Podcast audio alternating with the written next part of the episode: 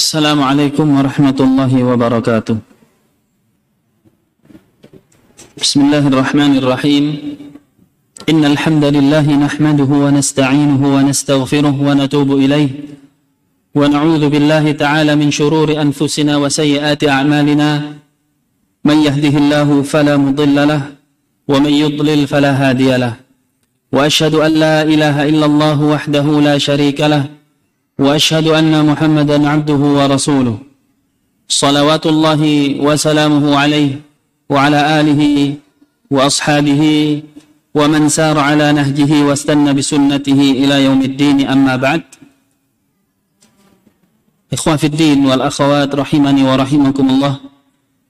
Kita lanjutkan kembali setelah kita memuji Allah Subhanahu wa Ta'ala atas segala limpahan karunia dan rahmatnya kepada kita, sehingga kita mampu melangkahkan kaki kita dan melapangkan hati kita untuk kembali menghadiri majelis ilmu yang pada saat ini kita akan melanjutkan pembahasan kemarin, yaitu pembahasan akidah dari kitab Al-Ushul Tsalatsah, buah karya dari Syekh Muhammad bin Abdul Wahhab rahimahullahu ta'ala, dan kita mengambil faedah penjelasan dari Syekh Al-Allamah Shalih bin Fauzan bin Abdullah Al-Fauzan hafizahullahu ta'ala wa ra'ah. Setelah kemarin kita melanjutkan perkataan dari Syekh Muhammad bin Abdul Wahhab annahu yajibu alaina ta'allumu arba'i masail, wajib bagi kita, kata beliau, mempelajari empat hal. Yang pertama yaitu al-ilmu. Masih pada poin pertama, yaitu al-ilmu. Wajib belajar ilmu. Kita sudah bahas kemarin, ilmu yang dimaksud adalah ilmu agama. Yang di situ adalah ma'rifatullah, ilmu tentang mengenal Allah. Kemudian ma'rifatu nabiyyihi, mengenal nabinya, itu Muhammad sallallahu alaihi wasallam. Kemudian berikutnya ma'rifatu ad-dinil Islam bil adillah, mengetahui agama Islam dengan dalil, ya, dengan dalil, karena agama Islam bukan agama khayalan atau bukan agama turunan, tapi adalah wahyu. Islam adalah agama wahyu dari Allah Subhanahu wa Ta'ala, maka tidak boleh kita menetapkan ini bagian dari agama kecuali itu ada buktinya, ada dalilnya. Dan sekarang kita memasuki perkataan beliau Syekh Muhammad bin Abdul Wahhab, yaitu ma'rifatullah, mengetahui tentang Allah Subhanahu wa Ta'ala. Syekh Shalih Fauzan mengatakan, kaifa ya'riful abdu rabbah, lalu bagaimana caranya seorang hamba itu mengetahui atau mengenal Rabbnya, ya, mengenal Tuhannya. Beliau mengatakan ya'rifu bi ayatihi wa makhluqatihi. Kita bisa mengenal Allah Subhanahu wa Ta'ala, mengetahui akan adanya Allah Subhanahu wa Ta'ala kita lihat dari makhluk-makhluknya, ciptaan-ciptaannya, ya. Tidak usah jauh-jauh, kata Allah Subhanahu wa Ta'ala, wa fi anfusikum afala tubsirun. Dan di dalam diri kalian saja, tidakkah kalian memperhatikan? Kalian melihat, mana ada yang bisa menciptakan organ sesistematis organ tubuh manusia? Ya, Masya Allah, masuk makanan bermacam-macam, jadinya jadi darah. Ya, sama jadinya. Sisanya yang tidak dibutuhkan tubuh jadi kotoran. Dan itu otomatis, jamaah sekalian. Ya. Kemudian, dari sistem pencernaan tersebut, dari anak bayi sudah berbeda dengan orang anak yang lebih dewasa, berbeda dengan orang tua, dan di situ ada perkembangan. Siapa yang mengembangkan? Siapa makhluk yang bisa menciptakan seperti itu? Bahkan Allah Subhanahu wa Ta'ala menantang di dalam Al-Quran kepada orang-orang musyrik, orang-orang kafir, ya, bahkan mereka tidak bisa menciptakan seekor lalat. Lalat ini adalah hewan yang tidak ada artinya di hadapan manusia. Ya, tidak ada orang tanya, ya, tolong carikan saya lalat satu ton. Buat apa? Ya, tidak ada artinya. Tapi apakah bisa mereka menciptakan? Silahkan disuruh mengumpulkan orang-orang yang paling cerdas satu dunia, orang-orang yang paling kaya satu dunia, suruh kumpul untuk menciptakan lalat. Bisa? Sama sekali. Hasya wa kallah. Tidak ada yang bisa. Nah, ini kita bisa nilai bahwasanya siapa yang menciptakan lalat. Ya. Kemudian dari uh, sistem kerja alam, termasuk makhluk Allah subhanahu wa ta'ala, berputarnya siang dan malam secara teratur, matahari tenggelam keluar bulan, bulan tenggelam keluar lagi matahari, bagaimana sistem perputaran orbit bumi dan planet-planet yang lainnya, siapa yang mengaturnya? Sebagian ateis mengatakan ini adalah fenomena alam, ya, teratur dengan sendirinya. Tapi ketika dia diajak ke sebuah ruangan, orang-orang yang mengatakan seperti itu, diajak ke sebuah ruangan, kamar kosong, kemudian dilepaskan, dan di situ sudah disiapkan ya nasi, contoh barangkali nasi kuning ya, ada telurnya, ada ayamnya lengkap, ada minumannya, ada minumannya. Orang tadi yang mengatakan ini adalah fenomena alam, alam tercipta dengan sendirinya, disuruh coba masuk ke ruangan itu, apa pertanyaan dia? Hah? Siapa yang menyiapkan? Benar? Apakah itu muncul dengan sendirinya dari fenomena alam? Ya, apa pling gitu dari meja itu? Enggak. Pasti dia bertanya siapa yang menciptakan? Itu hanya nasi satu piring. Bagaimana dengan alam semesta yang sangat teratur? Ya, setiap harinya ada pergantian musim. Kenapa dia tidak bertanya ini siapa yang mengaturnya? Tidak mungkin ini e, tercipta dengan sendirinya. Kemudian kata Syaikh Shalih Fauzan, wa bi ayatihi, dan kita mengetahui Allah Subhanahu wa taala dari tanda-tandanya atau dari ayat-ayatnya, ayat-ayat Al-Qur'an. Ya, ayat-ayat Al-Qur'an dengan keindahan bahasanya, keteraturan bahasanya. Bahkan kaum musyrikin Quraisy, orang Arab pada waktu itu sangat ahli-ahli syair, tapi sama sekali tidak ada yang mengatakan ini adalah syair, ini lebih tinggi dari syair. Ya, ketika mereka dibacakan ayat Al-Quran, mereka tunduk dan kagum terhadap tata bahasanya. Ya, kenapa? Karena kembali lagi seperti kemarin, ngerti bahasa Arab. Ya, nyinggung bahasa Arab lagi ya seperti kemarin.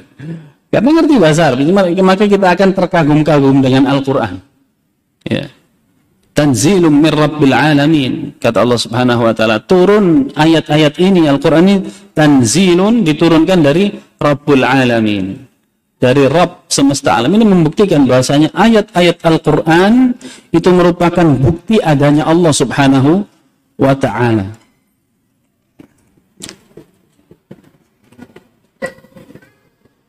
Kemudian beliau mengatakan ya'rifullahu bi ayatihi al-kauniyyati wa ayatihi al-qur'aniyyah. Jadi Allah Subhanahu wa taala bisa diketahui, bisa dikenal dari kondisi alam semesta ini yang dikatakan istilahnya ayat kauniyah. Kita mengetahui Allah Subhanahu wa taala dari dua ayat. Ayat itu artinya tanda. Ayat kauniyah, kauniyah yaitu makhluk-makhluknya, segala macam. Ya. Tumbuhnya makhluk, matinya, kemudian ditumbuhkan lagi, pergantian musim, pergantian malam dan siang terus. Ini namanya ayat kauniyah. Ya. Ada ayat Qur'aniyah. Ayat Qur'aniyah adalah ayat-ayat yang terdapat di dalam Al-Qur'an. Beliau mengatakan, "Idza qara'al Qur'an, idza quri'al Qur'an." Urifa Allah subhanahu wa ta'ala annahu huwa alladhi khalaqa as-samawati wal ard. Jika kita membaca Al-Quran, kita akan tahu bahasanya Allah subhanahu wa ta'ala lah yang menciptakan langit dan bumi. Banyak sekali ayat-ayatnya. Ya. Di antaranya Allah subhanahu wa ta'ala berfirman, alam yarau anna allaha khalaqa as-samawati wal ard. Tidakkah mereka melihat bahwasanya Allah subhanahu wa ta'ala menciptakan langit dan bumi. Di ayat yang lain, khalaqas samawati wal arda fi sittati ayyam, thumma istawa 'alal 'arsy. Allah Subhanahu wa Ta'ala yang menciptakan langit dan bumi, kemudian naik dan bersemayam di atas arsy. Ya. Wa annahu huwallazi sakhkhara ma fis samawati wal ardh. Dan Allah yang mengatur semuanya yang ada di langit dan di bumi. Wa annahu huwallazi yuhyi wa yumiit. Dan Allah Subhanahu wa Ta'ala yang menghidupkan dan mematikan. Wa huwa ala kulli syai'in qadir. Dan dialah Allah Subhanahu wa Ta'ala maha mampu terhadap segala sesuatu. Ya, maha mampu. Bahkan yang eh, tidak dikira oleh manusia hal itu akan terjadi, maka itu bisa terjadi atas kuasa Allah Subhanahu wa Ta'ala. Fal Qur'anu ya'rifu billah. Maka Al-Qur'an, ya, itu mengenalkan Allah Subhanahu wa Ta'ala. Wa annahu huwallazi an'ama 'alaina bi jami'in ni'am. Dan Allah Subhanahu wa Ta'ala dialah yang memberikan nikmat kepada makhluknya atas seluruh nikmat yang dinikmati makhluknya. Wa annahu huwallazi khalaqana wa razaqana. Dan dialah Allah Subhanahu wa Ta'ala yang menciptakan kita plus lengkap dengan rezekinya. Ini luar biasa, ya. Ini kalau kita lihat ciptaan makhluk, sebagus apapun pasti pasti tidak sempurna, masih membutuhkan bahan bakar, masih membutuhkan yang lainnya yang dia butuh terhadap makhluk yang lain. Ya, kalau bahan bakarnya mana ini, Pak? Oh, silahkan menghubungi yang produksi bahan bakar. Tapi Allah tidak. Allah ciptakan manusia, rezekinya juga Allah siapkan, rezekinya juga Allah siap. Allah tidak butuh bantuan terhadap Tuhan yang lain. Tidak seperti makhluknya yang memang butuh. Makanya kata Allah Subhanahu wa Ta'ala, ya ayyuhan nas antumul fuqara. Wahai sekalian manusia, kalian itu orang-orang fakir, orang-orang yang membutuhkan bantuan. Sekaya apapun di dunia tetap fakir di hadapan Allah Subhanahu wa Ta'ala. Maka ini membuktikan bahwasanya kalau kita minta, kata Nabi sallallahu alaihi wasallam, idza sta'anta fas. Jika kalian minta, mintalah kepada Allah. Minta pertolongan. Wa idza sa'alta fas'alillah. Jika kalian minta sesuatu, mintalah kepada Allah Subhanahu wa Ta'ala. Ya. Karena Allah Subhanahu wa Ta'ala Al-Ghani, yang maha kaya, yang menciptakan kita, yang mengetahui kebaikan yang ada pada diri kita yang akan datang daripada diri kita sendiri. Terkadang yang kita anggap baik belum tentu baik. Demikian pula yang kita anggap buruk belum tentu buruk. Maka kita mintalah kepada Allah Subhanahu wa Ta'ala dan bergantunglah kepada Allah Subhanahu wa Ta'ala. Kemudian beliau mengatakan, fa idza qara'tal Qur'an arafta rabbak. Ketika ingin mengenal lebih dalam siapa Allah Subhanahu wa Ta'ala, bacalah Al-Qur'an. Apakah sekedar baca jemaah kemudian kenal Allah? Berapa banyak qari'ul Qur'an wa hafizul Qur'an, penghafal-penghafal Al-Qur'an, jago-jago baca Al-Qur'an, tetapi berbuat syirik dan tidak mengenal Allah Subhanahu wa Ta'ala, sehingga mereka juga mudah bermaksiat. Ya, maka yang demikian ini mengharuskan kepada kita untuk uh, interaksi kita dengan Al-Qur'an ada tiga.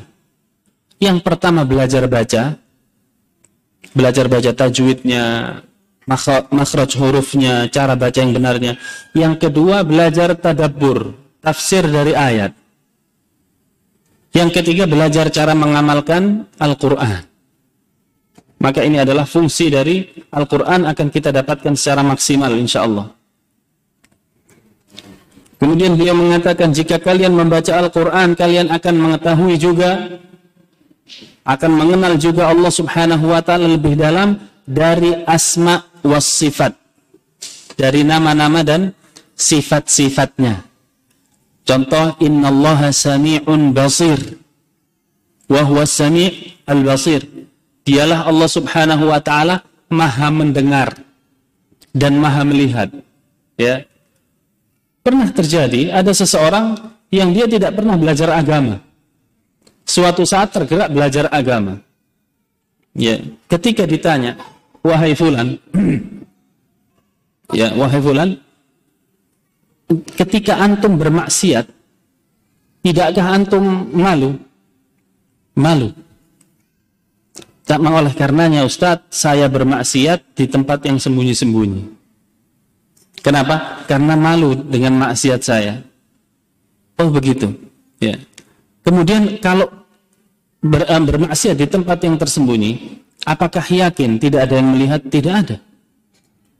Ini berarti karena belum mengenal Allah Subhanahu Wa Taala. Kemudian kita kenalkan bahwasanya Allah Subhanahu Wa Taala memiliki nama Al-Basir. Ya, Al Al-Basir, yaitu Maha Melihat. Yang di situ ada sifat basar, melihat. Melihatnya Allah tidak sama dengan melihatnya makhluk yang dia praktekkan. Dia praktekkan maksiat bersembunyi untuk melindungi dirinya dari penglihatan siapa? Penglihatan makhluk, karena penglihatan makhluk terbatas. Ya. Oleh karenanya muncul C C T V untuk membantu penglihatan makhluk. Muncul hal-hal teknologi yang lainnya, video call dan lain sebagainya. Tapi Allah Subhanahu Wa Ta'ala Al-Basir, Maha Melihat segala sesuatu, bahkan yang tidak bisa dilihat oleh manusia, Allah bisa melihatnya. Kita sampaikan seperti itu kepada orang tadi. Akhirnya dia kaget. Dia kaget karena memang benar-benar tidak tahu. Itukah Ustaz? Iya. Al-Basir, nama dan sifat Allah Subhanahu Wa Ta'ala ini berbeda dengan makhluknya. Dimanapun kalian berada, dimanapun kamu berada, maka Allah Subhanahu Wa Ta'ala bisa melihat. Maka sejak saat itu dia katakan, kalau begitu saya berhenti maksiatnya. Karena kenapa? Karena saya takut ada yang melihatnya. Ayo. Ilmu menghasilkan rasa takut. Orang yang berani bermaksiat menunjukkan bahwasanya pengetahuannya tentang Allah sedikit.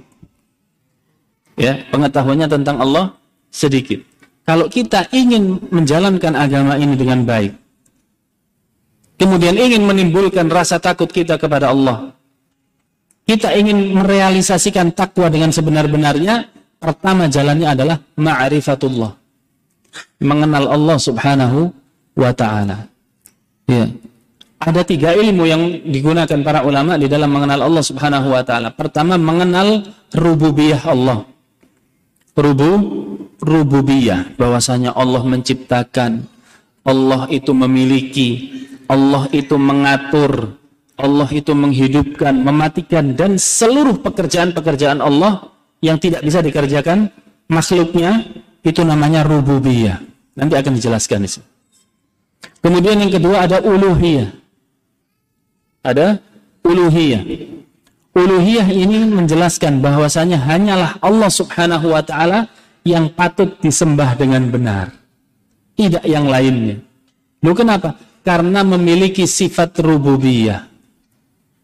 Karena Allah yang menurunkan hujan, karena Allah yang menghidupkan, mematikan, memberikan rezeki, karena Allah yang menumbuhkan, karena Allah yang menetapkan surga dan neraka, yang memiliki semuanya, Allah yang menciptakan seluruhnya. Adakah yang bisa melakukan seperti ini? Tidak ada. Oleh karenanya, karena sifat-sifat inilah Allah Subhanahu Wa Ta'ala yang berhak disembah. Nah, berarti kalau ada yang bisa mampu menciptakan berhak disembah, iya. Tapi siapa? Bahkan tadi kata, saya katakan seekor lalat tidak bisa ada satupun yang menciptakannya.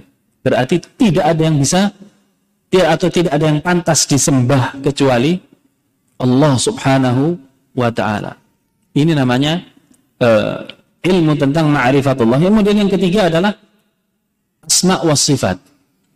Kalau kita ingin mengenal Allah lebih dalam, ya, itu ada di asma wa sifat. Makanya saya katakan uh, belajar akidah kemarin sudah saya uh, urutkan dari Al-Ushul Tsalatsah. Ya, ini mengenal Allah dari asas, dari pondasinya, dari dasar. Kemudian kita naik ke kitab tauhid, itu lebih spesifik membahas uluhiyah. Di sini insya Allah sudah dipelajari ya, kitab tauhid. Kemudian naik lagi di akidah wasitiyah. Ini sudah masuk di asma wa sifat. Di asma wa sifat. Kemudian nanti naik lagi akidah tahawiyah. Ini asma wa sifat juga dipelajari, juga bab takdir lebih banyak. Nah, kalau kita sudah terus mengisi hidup kita dengan akidah-akidah uh, yang benar seperti ini, maka insya Allah kita lebih takut kepada Allah Subhanahu wa Ta'ala dari sebelumnya. Karena otomatis orang yang tidak kenal maka tidak sayang, ya. Tak kenal maka tak sayang, kan begitu ya. Kemarin saya ungkapkan, orang yang pindah di sebuah tempat ini tidak kenal R T-nya siapa, biasa aja dia, dia setiap hari bahkan berpapasan dengan R T-nya, biasa seperti ketemu dengan orang biasa. Ketika dikasih tahu, Pak, itu R T sini Pak, namanya si fulan, si fulan. Apakah ketika dia bertemu sikapnya sama? Beda. Ketika berpapasan, Pak, oh jenengan R T sini ya, ternyata mohon maaf ya, saya kemarin, nah, seperti itu. Itu hanya dengan makhluk. Bagaimana dengan Allah Subhanahu wa Ta'ala? Mari kita lihat praktek dari sahabat Nabi Shallallahu Alaihi Wasallam. Bagaimana takutnya mereka, bagaimana takwanya mereka, ya. Itu semata-mata adalah menimba ilmu dari Nabi Shallallahu Alaihi Wasallam tentang mengenal Allah Subhanahu wa Ta'ala. Bahkan disebutkan Rasul menanamkan akidah tiga belas tahun lamanya di Mekkah. Baru syariat-syariat uh, pelengkapnya dari hukum-hukum yang lainnya itu di Madinah. Ya. Sudah mantap akidahnya. Disuruh salat, hayya 'alas salat, langsung datang. Disuruh perang, perang Badar, siap. Akidahnya sudah tertata. Ya. Disuruh sedekah.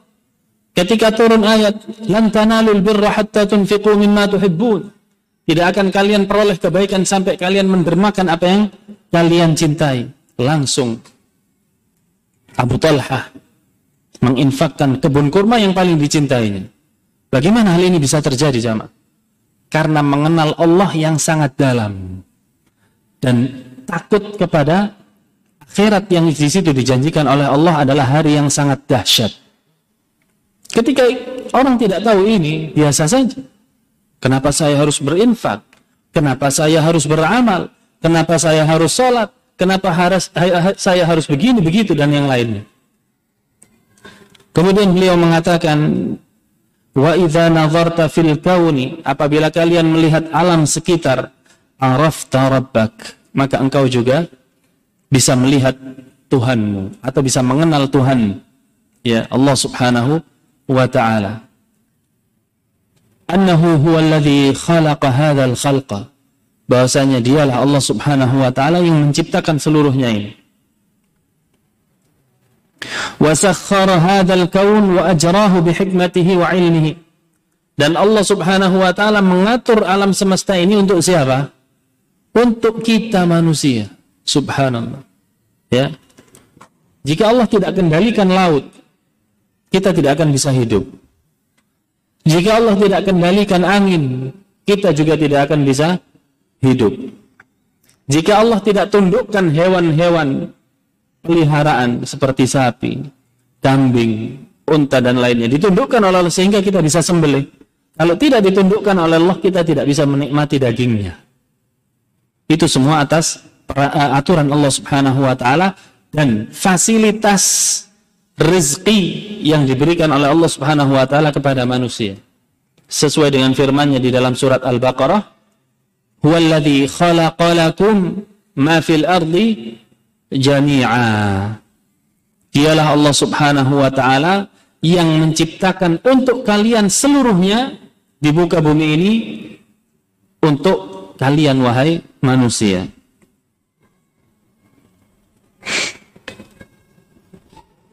Kemudian berikutnya Syekh Muhammad bin Abdul Wahhab mengatakan, ilmu kedua yang harus dipelajari adalah ma'rifatu nabiyyihi, mengenal Nabi Allah Subhanahu wa Ta'ala, yaitu Muhammad sallallahu alaihi wasallam.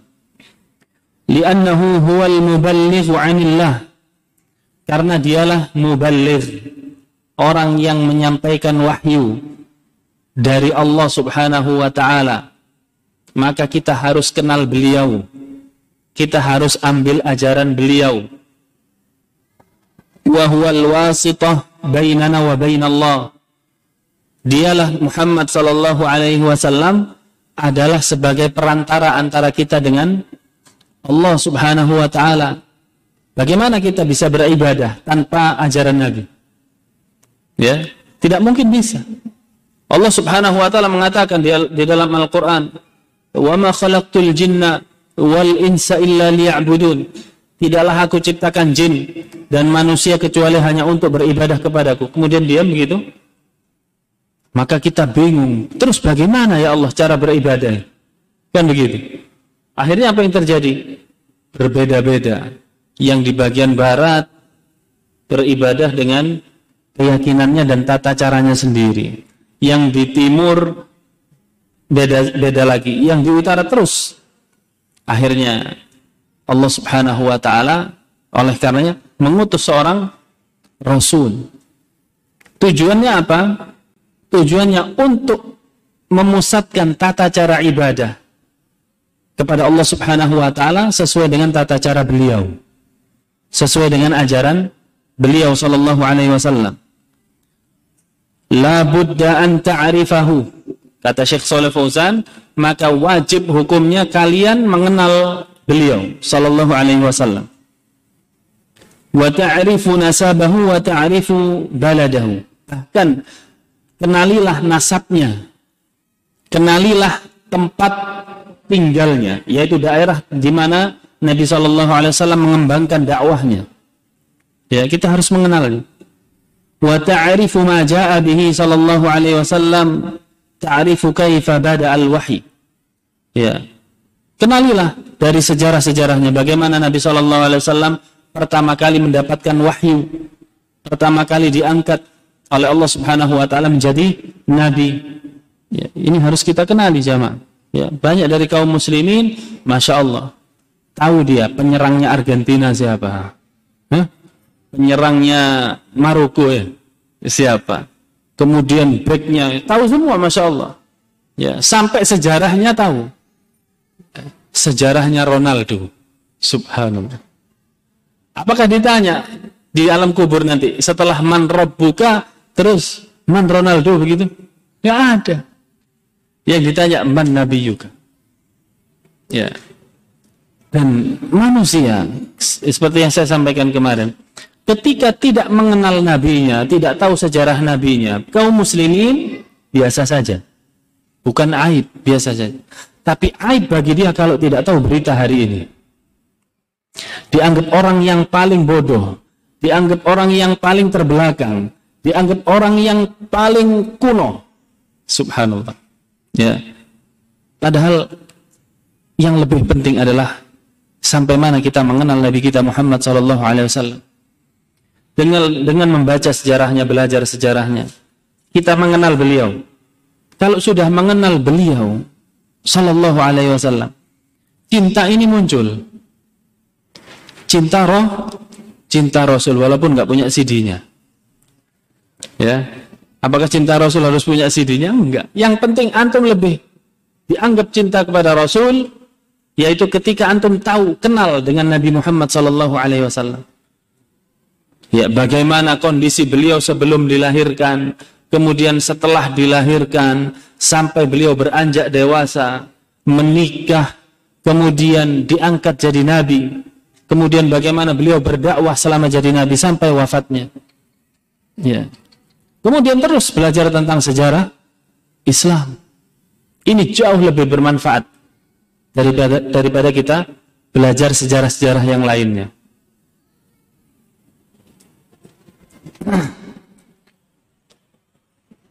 Kemudian beliau mengatakan, Ar-Rasul sallallahu alaihi wasallam huwa Muhammad bin Abdullah bin Abdul Muttalib bin Hashim bin Abdi Manaf ila akhirin nasab an-nabawi.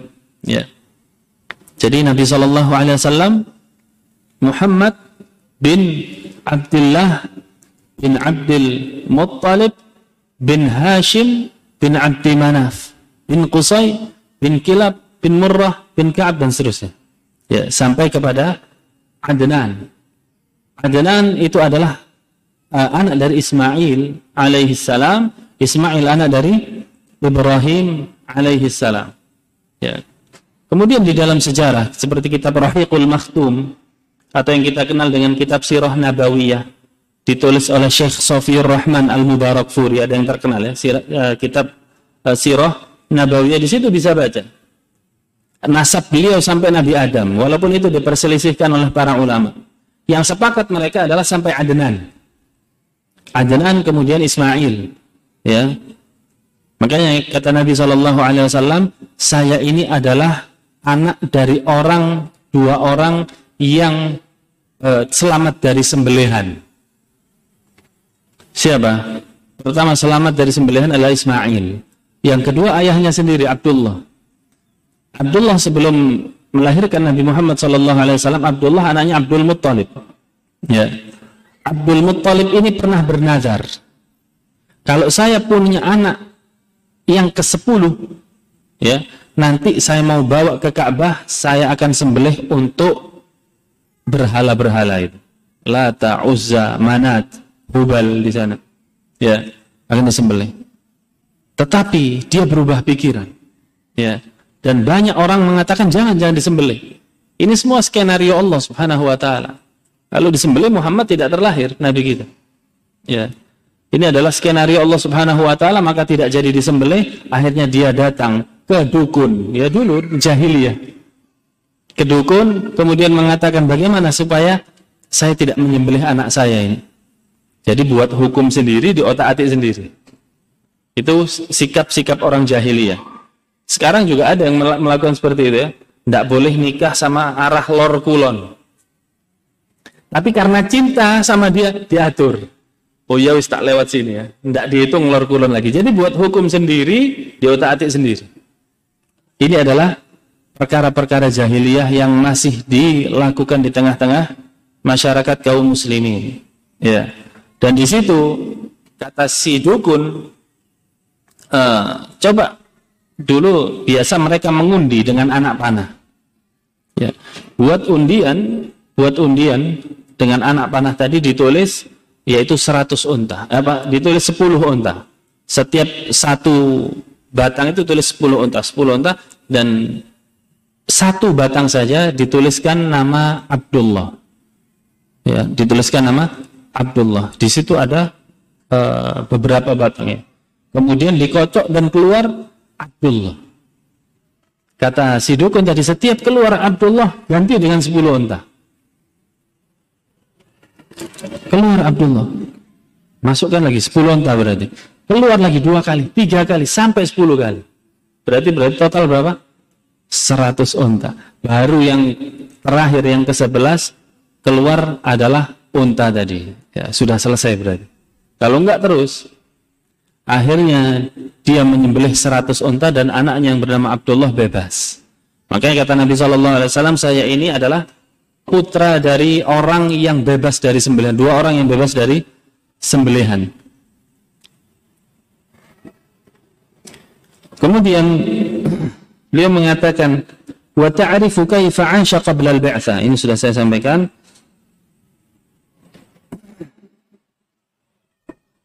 Wala yaliqu bil muslim, dan sungguh tidak sepatutnya bagi seorang muslim ayyajhalar rasul, tidak tahu ilmu tentang rasul, tidak kenal rasulnya, tidak kenal nabinya. Lalu bagaimana syahadatnya? Wa asyhadu anna Muhammadar Rasulullah, saya bersaksi bahwasanya Muhammad adalah Rasulullah. Siapa Muhammad? Tidak tahu. Hah? Tidak tahu. Tapi kalau artis-artis sinetron, Masya Allah tahu. Ya, ya ini memang salah satu sebab. Jamaah. Saya katakan, saya tambahkan di sini faedah salah satu sebab. Ketika kita, ketika kita mengisi hidup kita dengan sesuatu hal yang sia-sia, pasti hal yang penting tadi lewat. T V sia-sia atau penting? Hah? Kadang penting, Ustaz. Kadang sia-sia. Ada yang berhujjah, saya nggak lihat sinetron, Ustaz. Cuma berita sama bola. Itu lebih parah, menyibukkan tiap hari. Ya, kalau bentuk T V-nya Hukum dunia asalnya mubah, nggak ada masalah. Yang kita bahas isinya. Isinya. Selama kita isi dengan hal-hal yang sia-sia, apa infotainment, majelis ghibah, berita, olahraga, dan lain sebagainya, maka kita akan lewatkan kajian akidah. Kita akan lewatkan kajian sirah. Kita akan lewatkan bahasa Arab, apalagi bahasa Arab. Nggak penting Ustaz bahasa Arab itu. Ya. Ini kalau kita isi ini rumus ini, kalau kita isi, kita isi waktu kita dengan hal yang sia-sia, pasti hal yang penting terlewatkan. Makanya Allah Subhanahu wa taala bersumpah demi waktu, wal asr, demi waktu. Ini menunjukkan pentingnya kita mengisi waktu dengan hal yang benar. Dengan apa? Amanu wa amilus shalihat wa tawasaw bil haqqi wa tawasaw bis sabr. Dengan iman, iman maksudnya dengan ilmu. Nah, kemudian kita isi waktu dengan amal soleh, kemudian dakwah, kemudian sabar. Empat hal dalam hidup kita. Bahkan Rasul Sallallahu Alaihi Wasallam mengatakan, dunia mal'unatun, dunia ini terlaknat. Terlaknat maksudnya jauh dari rahmat Allah. Dia jauh dari rahmat Allah. Wa mal'unun ma fiha, dan juga terlaknat apa yang ada di dalam dunia tadi, termasuk kita. Jauh dari rahmat Allah. Illa, kecuali kata Nabi shallallahu alaihi wasallam, zikrullah. Orang yang berzikir mengingat kepada Allah Subhanahu wa taala. Wa man walahu, dan segala macam hal yang berkaitan dengan zikir, artinya adalah ibadah. Wal ilmu wat ta'allum, ya, wat ta'lim wat ta'allum. Kemudian belajar dan mengajar. Ini empat hal yang terhindar dari laknat Allah. Gimana coba kalau mengikuti berita, mengikuti sinetron, mengikuti infotainment, ya? Kemudian di situ ber, dia juga berdakwah. Nih, ikuti episode selanjutnya berikutnya. Hah? Kita sudah niat, aduh datang kajian, mikir, waduh kajiannya kok berbenturan dengan episode sinetron ini, ya. Mana yang dikalahkan? Gampang, pengajian bisa kita download katanya, bisa dicek dari YouTube dan lain sebagainya. Akhirnya dia pilih acara televisinya. Padahal Rasul Shallallahu Alaihi Wasallam juga bersabda di dalam kitab Arba'in Nawawi, disebutkan min husnil islamil mar'i tarkuhu ma la ya'ni. Dari sebaik-baik Islam seseorang itu meninggalkan hal yang sia-sia. Ya, meninggalkan hal yang sia-sia.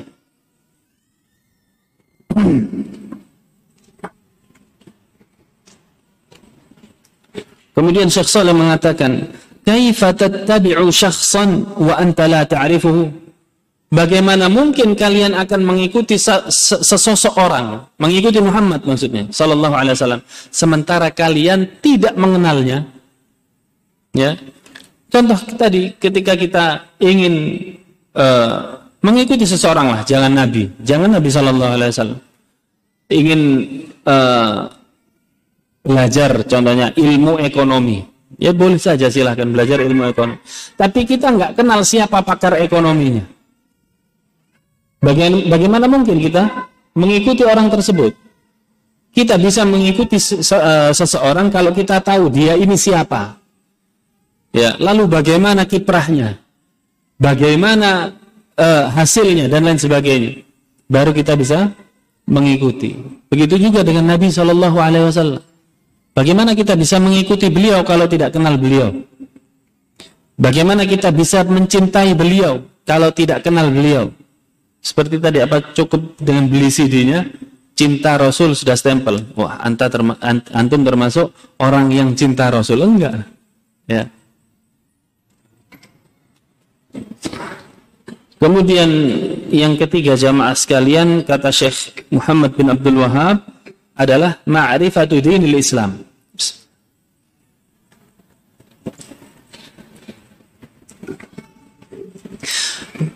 Ilmu yang wajib diketahui setelah Allah, mengenal Allah, mengenal Nabi-Nya adalah mengenal agama Islam.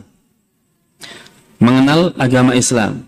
Beliau mengatakan, alladhi huwa dinu hadar rasul yang dimaksud Islam ini adalah agamanya Rasul yang tadi kalian wajib mengetahuinya, mengenalnya. Islam yang dibawa oleh beliau sallallahu alaihi wasallam. Bal huwa dinullah.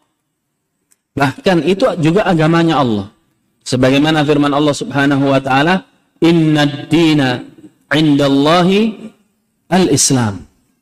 Agama yang diakui di sisi Allah adalah Islam.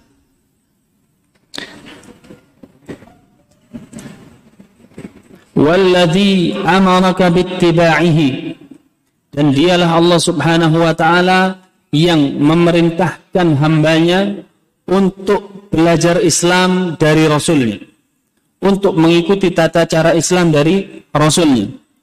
Wa anta mutalabun bihi la budda an ta'rifa hadzal din, dan kita termasuk orang-orang yang menisbatkan diri kepada Islam atau bukan? Kepada Islam. Maka wajib setiap kita untuk mengetahui agama Islam, ya, minimal rukun rukun Islam. Mengetahui itu bukan berarti hanya menghafal ya jamaah, tetapi mengetahui satu persatu. Bagaimana contoh uh, mengucapkan dua kalimat syahadat kita, bagaimana dua kalimat syahadat, asyhadu an la ilaha illallah wa asyhadu anna muhammadar rasulullah. Kemudian apa makna dari dua kalimat syahadat? Kenapa kita harus berikrar mengucapkan dua kalimat syahadat tadi? Apakah itu cuma hiasan di bibir? Hah? Apakah itu cuma ucapan yang tidak ada maknanya? Tentu tidak. Itu kalimat yang besar yang dengannya haram darah seseorang, haram harta seseorang, dan haram kehormatan seseorang. Ya. Tidak boleh ditumpahkan darahnya, tidak boleh dirampas hartanya kecuali dengan jalan keridhaan, yaitu jual beli dan lain sebagainya. Dan tidak boleh dighibah, tidak boleh dijatuhkan kehormatan. Konsekuensi seperti ini, apakah ini kalimat biasa, kalimat ringan? Tentu tidak. Maka di situ kita harus belajar apa sih yang terdapat di dalam dua kalimat syahadat. Kemudian menegakkan sholat, bagaimana tata cara salat yang benar, yang sesuai uh, dengan uh, sabda Nabi sallallahu alaihi wasallam, "Shallu kama ra'aitumuni usolli." Salatlah kalian seperti kalian melihat aku salat. Wal Islamu huwa dinu jami'ir rusul. Dan Islam ini adalah agamanya semua rasul. Ya, semua nabi dan rasul, dari Nabi Adam sampai Nabi Muhammad itu agamanya Islam. Oh, yang itu. Kullur rusul dinuhum al-Islam. Setiap nabi dan rasul itu agamanya Islam. Ya. Bima'nal am, tetapi ini makna umum. Makna umum apa maksudnya? Fa kullu man ittaba'a rasulan minar rusul fahuwa muslim. Siapa saja kaum yang mengikuti nabinya masing-masing dari semen, dari semenjak Nabi Nuh. Karena Rasul pertama Nuh, sebelum Nuh nggak ada orang berbuat syirik, ya. Maka semuanya dikatakan orang yang mengikuti Nabi dan Rasul itu adalah Muslim. Namanya adalah Muslim, ya. Muwahhid, ahli tauhid. Hadzal Islam bima'nahul am. Inilah yang dimaksud dengan makna Islam secara umum. Jadi orang-orang yang mengikuti utusan-utusan Allah Subhanahu wa taala itulah dikatakan muslim. Fal Islamu huwal istislamu lillahi bittauhid wal inqiyadu lahu bitta'ah wal khulusu minasyirki wa ahlihi. Ini silahkan dicatat ya. Ini termasuk definisi Islam. Definisi Islam mencakup yang pertama, al-istislamu lillahi bittauhid. Berserah diri kepada Allah Subhanahu wa taala dengan mentauhidkan Allah. Saya ulang, Islam, kalau ditanya apa sih Islam itu? Ya, al-istislamu lillahi bitauhid yang pertama. Menyerahkan diri dari ujung rambut sampai ujung kaki kepada Allah. Ini diambil dari firman Allah Subhanahu wa taala, qul inna salati wa nusuki wa mahyaya wa mamati lillahi rabbil alamin wa bidzalika umirtu wa ana awwalul muslimin. Ya, katakanlah wahai Muhammad, inna salatis, sesungguhnya salatku, wa nusuki, dan sembelihanku dan ibadah yang lainnya dariku, wa mahyaya, dan hidupku, wa mamati, dan matiku, untuk siapa? Lillah. Ini Islam, ya. Ini Islam, makna Islam sesungguhnya berserah diri, menyerahkan diri kepada Allah. Wa bidzalika umirtu, dan oleh karena inilah saya diperintah, wa ana awwalul muslimin, dan saya adalah orang yang pertama kali Islam. Ini makna Islam yang pertama. Yang kedua dan ketiga kita akan dengarkan setelah adzan. Tafadhal. Bismillah.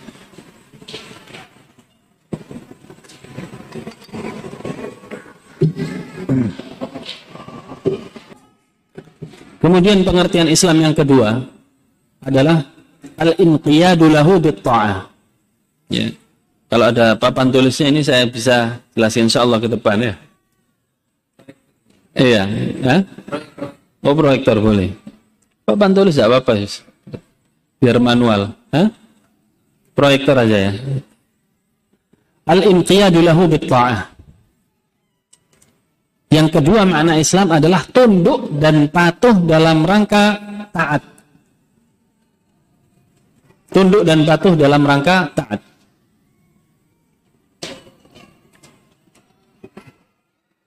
Kemudian yang ketiga adalah bara'atu minasyirki wa ahli. Atau di dalam kitab ini bahasanya adalah khulus anisyirki wa ahlihi.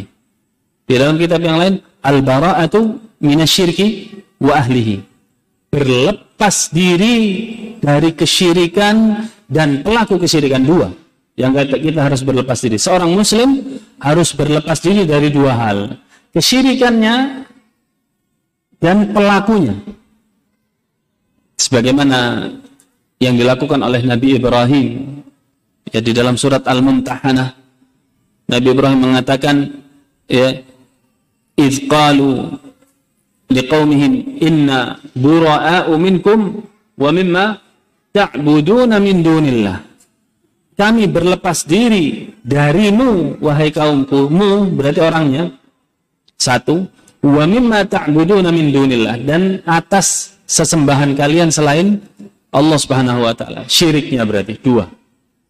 Nggak bisa orang, oh saya tidak berbuat syirik Ustaz, tapi akrab dengan pelaku kesyirikan, berada di tengah-tengah mereka, ya, selfie bareng dengan pelaku syirik, gak mungkin selama-lamanya. Bahkan di dalam ayat tadi Nabi Ibrahim mengatakan wabada bainana wa bainakumul adawata wal baghdha, dan kita mulai permusuhan mulai saat ini ya, dan kebencian mulai saat ini, hatta tu'minu billahi wahdah, sampai kalian benar-benar beriman kepada Allah. Begitu. Ya. Jadi terhadap kesyirikan dan pelakunya itu kita benci, tapi ini di mana? Di hati. Ya, di dalam hati. Adapun prakteknya nanti kita bahas di dalam bab al-wala wal bara.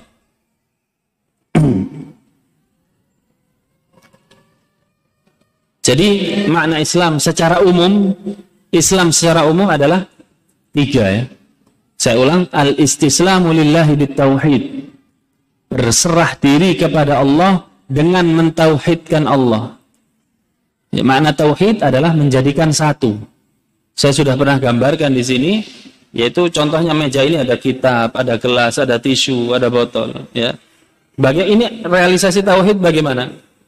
Anggap saja ini saya hilangkan, saya kosongkan, nggak ada sesuatu pun, kosong semua. Ini kosong. Ya. Sampai meja ini bersih, kemudian saya pilih satu. Nah, ini namanya tauhid. Dari wahada yuwahidu. Wahid apa wahid? Satu. Menjadikan satu. Tidak ada yang lainnya. Kalau ada satu lagi, bukan tauhid lagi namanya. Tapi tasni. Dari isnain. Kalau ada satu lagi, taslif. Dari thalatha. Makanya Allah Subhanahu wa taala, laqad kafara alladziina qalu innallaha tsalitsu tsalatsa. Allah menganggap kafir telah mengkafirkan orang yang mengatakan Allah itu satu di antara tiga atau tiga di antara satu. Bukan tauhid lagi itu. Jelas ya? Itu bukan tauhid lagi. Jadi tauhid hanya Allah. Dan kita berserah diri hanya kepada Allah Subhanahu wa taala. Ini makna Islam sesungguhnya. Kemudian taat kepada yang kita berserah diri padanya. Mengikuti apa perintahnya dan menjauhi larangannya. Karena kita sedang pasrah. Contoh barangkali orang ditodong. Hah? Ditodong senapan di hadapannya. Sudah siap ditembakkan. Kamu nggak ikut perintah saya, saya tarik pelatuk ini. Menyerah nggak? Menyerah. Jalan dua langkah ke kiri. Apa hukumnya? Wajib apa sunnah? Ya ditembak antum. Iya. Benar. Hah? Ikut aja. Yang penting mampu, udah ikut aja. Nunduk, tunduk. Itu makna dari pasrah. Bukan malah, ayo jalan ke kiri. Kok sih? Nanti dulu. Belum mampu saya. Apa yang terjadi? Habisi, sikat. Ya, ini makna dari pasrah. Pasrah itu mesti diiringi rasa takut tidak? Takut. Takut akan adabnya, adab Allah Subhanahu wa taala. Ya. Itu realisasi dari pasrah. Kemudian yang ketiga adalah berlepas diri dari kesyirikan. Enggak bisa kita mentauhidkan. Tadi tauhid itu berapa? Satu. Syirik itu sekutu. Sekutu itu berapa jumlahnya? Lebih dari satu. Bisa ketemu enggak dua hal ini? Selama-lamanya tidak akan bisa. Seperti timur dan barat tidak akan pernah bertemu, utara dan selatan. Gak bisa kita katakan saya sewaktu-waktu pernah jalan ke barat tapi sambil ke timur. Bisa? Bisa jamaah? Kok antum ragu? Gak bisa ya? Sama sekali tidak bisa. Saya terkadang ke utara tapi sambil ke selatan. Gak mungkin. Itulah makna tauhid sesungguhnya. Tauhid adalah hanya berpasrah dan menyerahkan diri kepada Allah Subhanahu wa taala saja. Kalau ada tandingannya berarti tauhidnya batal. Ya. Kemudian yang terakhir dari potongan perintah kewajiban yang ketiga ini, memahami Islam, kemudian ada embel-embelnya bil adillah, dengan dalil. Dengan dalil. Apa maksudnya? Kata beliau, la bit taklid. Bukan mengikuti Islam dengan taklid. Dengan ikut-ikutan. Tidak mau belajar. Ya. Tetapi tugas kita adalah belajar dan belajar. Tidak ada nabi di tengah-tengah kita. Tidak ada nabi. Nabi hanya meninggalkan sunnah-sunnahnya. Yang tujuannya untuk kita pelajari. Wa innama bil adillati minal Qur'ani wa minas sunnah. Dan pelajarannya itu adalah dari Al-Qur'an dan sunnah, bukan dari yang lainnya. Ya, bukan dari yang lainnya. Berkata Al-Imam Ibnu Al-Qayyim, al-ilmu qala Allah wa qala ar-rasul wa qala as-sahabah hum ulul irfan. Ilmu itu adalah seluruh perkataan Allah, perkataan Rasulullah dan perkataan sahabat. Karena mereka adalah ahli ilmu, orang-orang yang tahu tentang ilmu, para sahabat tadi. Mal ilmu nasabuka lil khilafi safahatun bainar rasuli wa bainar ra'yi fulan. Bukanlah, ini penting, sangat bermanfaat sekali. Ya, insya Allah kalau ada proyektor saya ulang lagi nih syair ini. Bukanlah sebuah ilmu ketika kalian menyibukkan, ya, dengan perkataan-perkataan dari orang-orang yang bodoh, yang membenturkan antara perkataan Allah dan perkataan manusia. Banyak sekarang. Ya, sudah jelas. Quran, sunnah mengatakan, loh, Ustadz Fulan bilang gini. Sudah jelas, Quran, sunnah dibenturkan dengan sebenarnya sejarahnya begini. Dan begini dan begitu. Ya. Apakah Islam seperti ini? Jawabannya tidak. Ya. Kemudian Islam dibangun di atas perdebatan. Bukan seperti ini. Islam dibangun di atas ilmu, dibangun di atas ilmu. Selama ilmu yang kita pegang, kita pelajari, bisa kita pertanggungjawabkan, lakukan dari Al-Quran dan Sunnah dengan pemahaman yang benar. Syaratnya dengan pemahaman yang benar. Sudah dapat seperti ini, bismillah, tidak perlu berdebat, ya. Kata Imam Malik bin Anas rahimahullahu ta'ala, ya, ada orang yang ingin mengajak beliau debat. Wahai Malik, saya ingin berdebat denganmu. Terus Imam Malik mengatakan, terus kalau kita berdebat, kalau kamu yang menang, ya, saya harus ikut kamu? Iya. Baik. Kemudian nanti kalau kamu sudah menang, kamu nanti debat dengan orang lain, orang lain menang, kamu ikut dia, diam dia. Kemudian orang yang menang tadi debat lagi dengan orang lain, ikut dia lagi. Ini bukan Islam. Islam itu adalah agama ilmu, bukan agama debat. Ya, perdebatan itu hanya menghasilkan per, perceraian di antara umat. Perdebatan. Ya, kemudian orang yang sudah kokoh ilmunya, sudah benar, karena perdebatan jadi goyah. Beliau mengatakan, hadha huwal ilmu, inilah yang dimaksud dengan ilmu, yaitu ilmu al-kitab wa sunnah, yang bersumber dari Al-Quran dan Sunnah. Amma aqwalul ulama, adapun perkataan-perkataan ulama, nah ini, ya, kata beliau, fahiya tushrahu wa tudahu faqat, ya, fahiya tushrahu wa tuwaddihu faqat. Perkataan ulama itu hanya sekedar menjelaskan, hanya sekedar uh, apa uh, memaparkan, merincikan, begitu. Yang sebenarnya ilmu aslinya adalah Al-Quran dan Sunnah.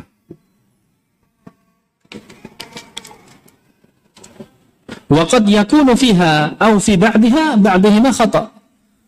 Akhirnya, ya, perkataan ulama tadi terkadang, ya, terkadang ada juga yang salah. Ada juga yang yang salah. Kenapa jamaah? Wajar salah, makhluk. Ya. Inna bani Adam khata'un. Sesungguhnya anak cucu Adam itu berpeluang melakukan kesalahan. Tapi kalau Quran dan Sunnah makhluk atau bukan? Bukan, itu wahyu. Perkataan Nabi juga wahyu. Sebagaimana firman Allah Subhanahu wa taala, "Wa ma yantiqu 'anil hawa in huwa illa wahyu yuha." Tidaklah yang diucapkan Nabi Muhammad melainkan itu adalah wahyu, bukan berasal dari hawa nafsunya. وَقَدْ يَكُونُ فِيهَا أَوْ بَعْدِهِمَا خَطَأ وَالْأَدِلَّةُ لَيْسَتْ كَلَامُ الْعُلَمَاءِ إِنَّمَا الْأَدِلَّةُ هِيَ الْآيَةُ الْقُرْآنِيَةُ وَالْأَحَادِيثُ النَّبَوِيَّةُ. Ya, jadi seperti yang saya jelaskan, perkataan ulama bisa salah, tapi Al-Quran dan Sunnah maksum, dijaga dari kesalahan. وَأَمَّا كَلَامُ الْعُلَمَاءِ فَهُوَ شَارِحٌ وَمُوَضِّحٌ وَمُبَيِّنٌ. Perkataan ulama seperti yang saya jelaskan ini, perkataan ulama Syekh Shalih Fauzan, ini adalah menjelaskan, mensyarah. Ya. Perkataan Syekh Muhammad bin Abdul Wahhab ini juga menjelaskan. Jadi ketika ada perkataan beliau, ya, yang menyelisihi Al-Quran atau Sunnah, bagaimana? Kita ikuti atau kita tinggalkan? Kita tinggalkan. Dan ini pernah terjadi. Ada salah seorang, ya, subhanallah, pencela Syekh Muhammad bin Abdul Wahhab ini ribuan, bahkan jutaan, banyak sekali.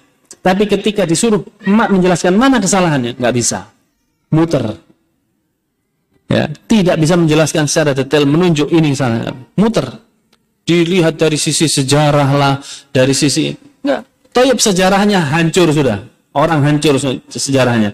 Tapi dia membuat karya sesuai dengan Al-Quran dan Sunnah. Gimana? Diterima atau ditolak? Tetap diterima, karena dia membawakan ilmu yang benar. Anggap sudah sejarahnya kita, oh ya sudah, pembunuhlah, apalah, begitu ya. Karena susah mau menyadarkan mereka. Pernah di India, Ada salah seorang ulama yang setiap akhir pengajiannya berdoa dengan melaknat Syekh Muhammad bin Abdul Wahhab. Penuh laknat. Begini, begini. Berdoa kepada Allah, laknat kepada Syekh Muhammad bin Abdul Wahhab. Ada salah seorang muridnya Syekh di situ. Mendengar. Dia ketawa ya. Dan kasihan orang ini. Belum paham. Kemudian keesokan, keesokan harinya dia mengambil kitab Syekh Muhammad bin Abdul Wahhab ya, kebetulan kitab Tauhid waktu itu. Kemudian uh, covernya ini dirobek supaya tidak tahu penulisnya. Covernya dirobek. Kemudian diserahkan ke ulama tadi. Tolong jelaskan kepada saya kitab ini wahai Syekh. Ya, ditinggal. Setelah beberapa hari ditemui lagi. Kemudian orang tadi bertanya, bagaimana kitabnya Syekh? Bagus nggak? Masya Allah, kitab bagus sekali ini. Ya, tolong saya dibelikan yang utuh, ada covernya. Belikan utuh, dikasih, dibaca. Mulai saat itu, setiap akhir kajiannya, dia doakan kebaikan kepada Syekh Muhammad bin Abdul Wahhab. Ya, ini seperti tadi, kalau kita tidak kenal maka tak sayangnya.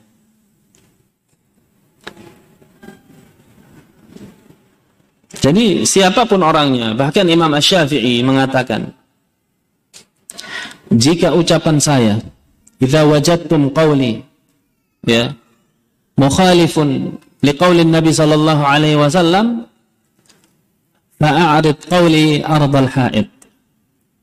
Maka jika kalian temukan ucapanku bertentangan dengan hadis Nabi sallallahu alaihi wasallam, maka buang ucapanku di balik tembok. Ya. Fakhudhu qawlan Nabi sallallahu alaihi wasallam, maka ambillah perkataan Nabi sallallahu alaihi wasallam. Imam Ahmad juga mengatakan demikian. Imam Malik juga mengatakan demikian, perkataan yang sangat masyhur ya, innamal in, innal kalama maqbulun wa mardudun alaihi illa sahib hadzal qabr. Sesungguhnya seluruh ucapan itu bisa diterima, bisa ditolak, kecuali penghuni kubur ini, sambil menunjuk kuburannya Nabi. Kecuali penghuni kubur ini. Ya. Imam Abu Hanifah juga mengatakan demikian. Intinya seluruh ulama mengatakan yang disimpulkan adalah idza sahhal hadis fahuwa madhhabi. Jika hadis telah sahih maka itulah madhabku. Ya, jadi seandainya saya mengatakan sesuatu, dan ini saya katakan termasuk saya, apapun yang saya jelaskan kemudian antum temukan bertentangan dengan sunnah, maka anggap sampah ucapan saya. Ambil sunnahnya, karena itu adalah ilmu yang benar, ilmu yang murni. Kemudian beliau tutup risalah ini dengan hadhihiyal mas'alatul ula. Ini adalah pokok pembahasan pertama. Ini adalah pembahasan pertama. Wahiyal asas. Ini adalah asas, pondasi. Ya, jangan sampai kita melewatkan. Walaupun ini cuma disentuh mengenal Allah, nanti di kitab yang lain, di jenjang yang lain, kita lebih dalam lagi mengenal Allah Subhanahu wa taala. Bada'a biha Syekh rahimahullah. Yang Syekh rahimahullah memulai dengan pengetahuan ini. Wa inna ma yubda'u bil aqidati wa bil asasi bit ta'allumi wat ta'lim. Yang dia mulai adalah akidah dulu. Kemudian akidah tersebut asasnya adalah dengan belajar, kemudian mengajar, kemudian dakwah kepada Allah Subhanahu wa taala. Yabda'u bil aqidah, dan dakwah pun itu mulai dari mana? Akidah. Li'annaha hiyal asal wa hiyal asas. Karena akidah itu adalah uh, asal, prinsip, pokok, dan merupakan pondasi. Barang siapa yang tidak mengisi hatinya dengan akidah yang benar, maka selamanya dia akan kebingungan. Walaupun sudah membaca kitab ribuan jilid, akidahnya tidak benar, akan menggapai kebingungan di akhir hayatnya. Baik, mungkin ini yang bisa kita kaji pada kesempatan kali ini. Alhamdulillah, masalah pertama kita sudah selesaikan, yaitu al-ilmu. Insyaallah berikutnya adalah masalah yang kedua, yaitu al-amal. Barakallahu fiikum, silahkan jika ada yang mau ditanyakan, diutamakan seputar materi supaya lebih paham. Tafadhal. Bismillah.